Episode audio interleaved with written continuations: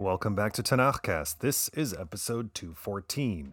We'll conclude the Scroll of Lamentations with a brief summary of chapters 4 and 5, and follow with some thoughts about seeing the same but concluding differently.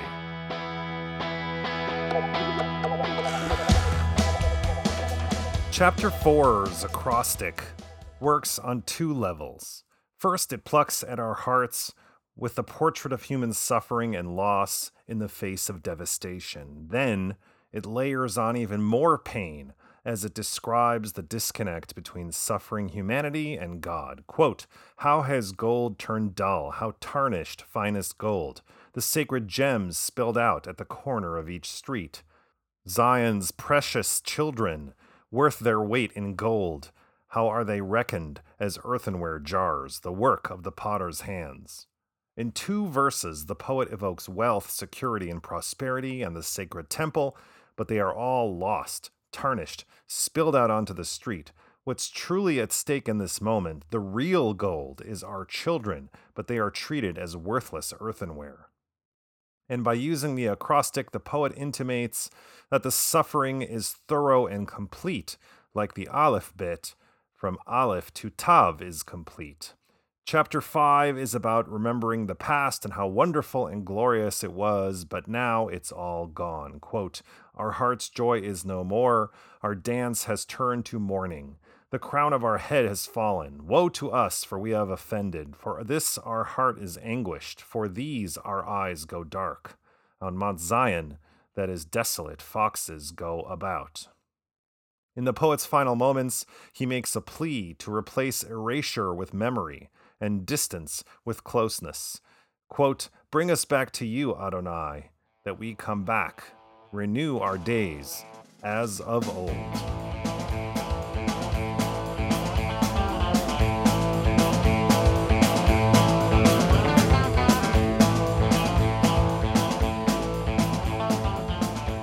Rabbi Akiva, who we mentioned in episode 210, declared that, quote, For all the writings are holy, but the Song of Songs is the Holy of Holies.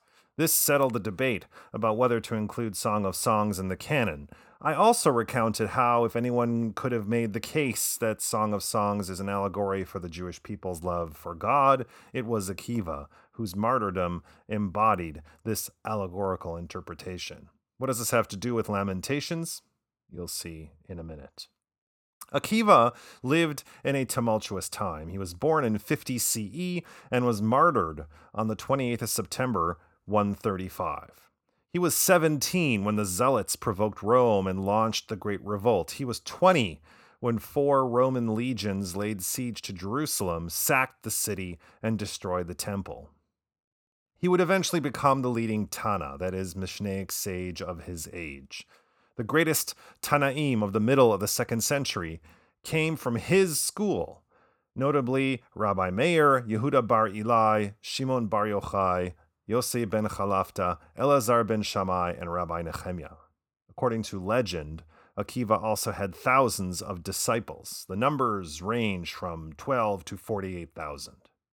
Akiva was also a political figure, being closely tied to Rabban Gamliel II, who was the driving force for reconstituting the Patriarchate after the destruction and the dispersal of the Sanhedrin. Gamliel II saw the Rabbinic Academy as a form of semi autonomous Jewish government.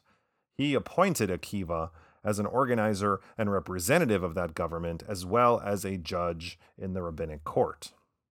In 95, so, although some say 96, Akiva accompanied Rabban Gamliel to Rome, probably to galvanize support for the renewed patriarchate, as a story in the Babylonian Talmud recounts. It comes to us from Tractate Makot, folio page 24a and b. Quote, And it once was that Rabban Gamliel, Rabbi Elazar ben Azariah, Rabbi Yoshua, and Rabbi Akiva were walking along the road, and they heard the sound of the multitudes of Rome from Puteoli at a distance of 120 mil.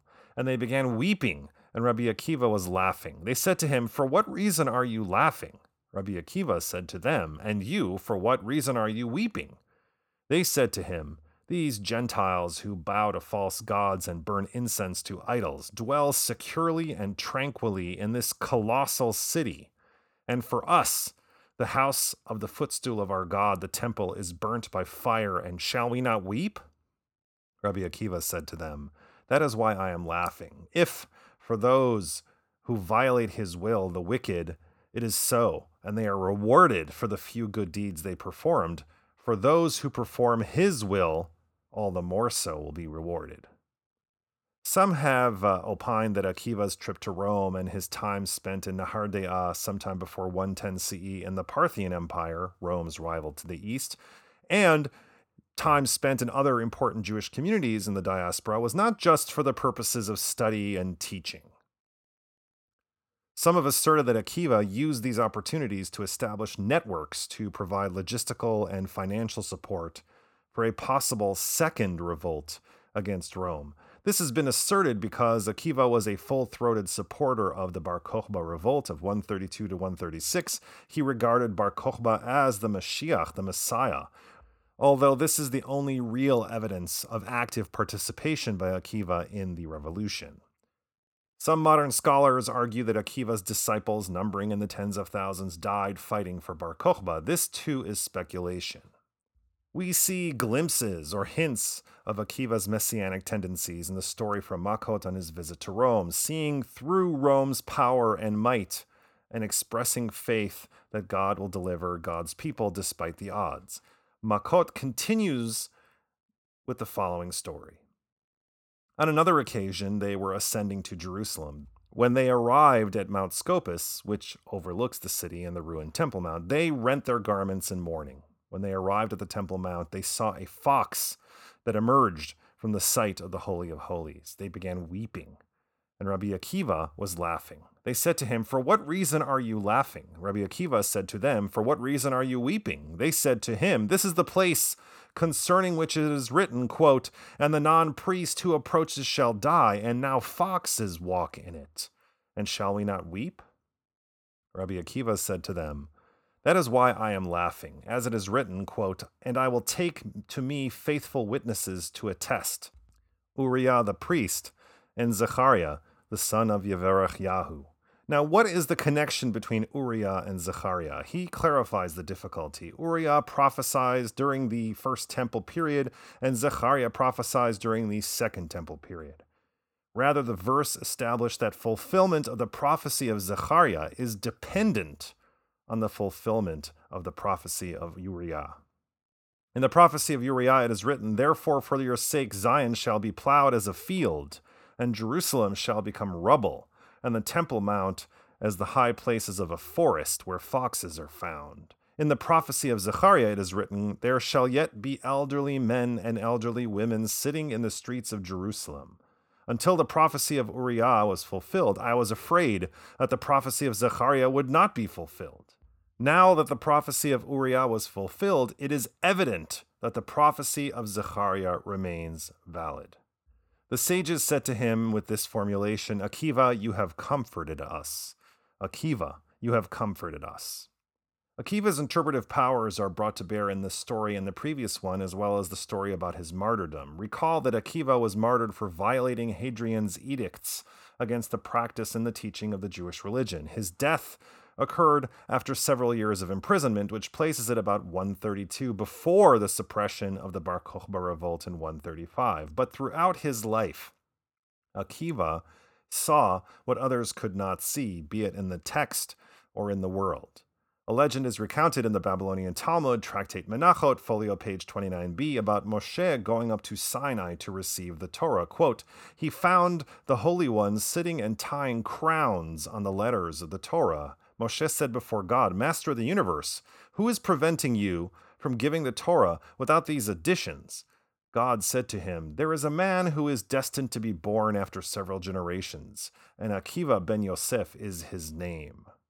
He is destined to derive from each and every thorn of these crowns mounds upon mounds of halachot, laws. It is for his sake that the crowns must be added to the letters of the Torah.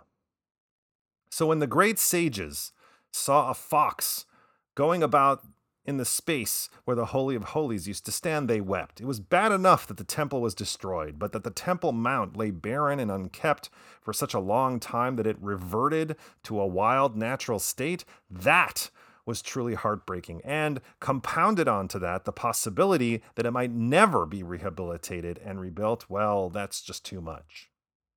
Akiva took in the same information, but connected the dots differently to derive a different conclusion. Fox's going about is a symbol of abandonment and neglect, but Akiva understood this as a necessary stage, a precursor to renewal. He marshaled quotes from scripture to support this formulation. His argument was so persuasive that the greatest sages of his time, upon hearing his words, ceased their weeping and said, quote, Akiva, you have comforted us. Akiva's words were a comfort then, as is the penultimate verse of Lamentations. When Lamentations is read aloud in synagogues on the ninth of Av, the synagogue is symbolically wrecked. Lecterns are toppled onto their sides, and congregants sit on the floor in proverbial mourning. Foxes go about. Although the scroll's penultimate verse includes the poet's heartfelt plea, the final verse kicks us while we're down. Literally, quote, For indeed you have rejected us. You have been grievously furious with us, forcing us to contend with the reality, with the predicament that we created because we did it to ourselves. We strayed from righteousness. We got carried away with our own power. God poured out God's rage on us, and we are thus amidst the ruins because of our arrogance, because we wouldn't listen. But Jewish tradition cannot let this gut punch of a scroll end on this note. We look at the ruins and, like Akiva, come to a different conclusion. We read the penultimate verse again to conclude our terrible reading with a note of consolation. Quote, Bring us back to you, Adonai, that we come back. Renew our days as of old. If you like what you heard today, spread the word about Tanakhcast. Tell a friend about Tanakhcast over coffee. Send another friend an email or text, nothing fancy. Help your aunt who just got her first smartphone to download a podcatcher and subscribe to Tanakhcast. And if you have a spare moment after all that, write a brief glowing review at Apple Podcasts. Apparently, it helps people who might be interested in a little Bible learning from this podcast, and it's also a nice thing to do. If you want to help in an even bigger way, support us at Patreon. Just search for Tanakhcast at patreon.com and pledge your shekels either on a one time or monthly basis and receive special blessings from the Most High. I thank you in advance for that and encourage you to join us again in two weeks for Episode 215, when we begin the scroll of Ecclesiastes with chapters 1 through 3.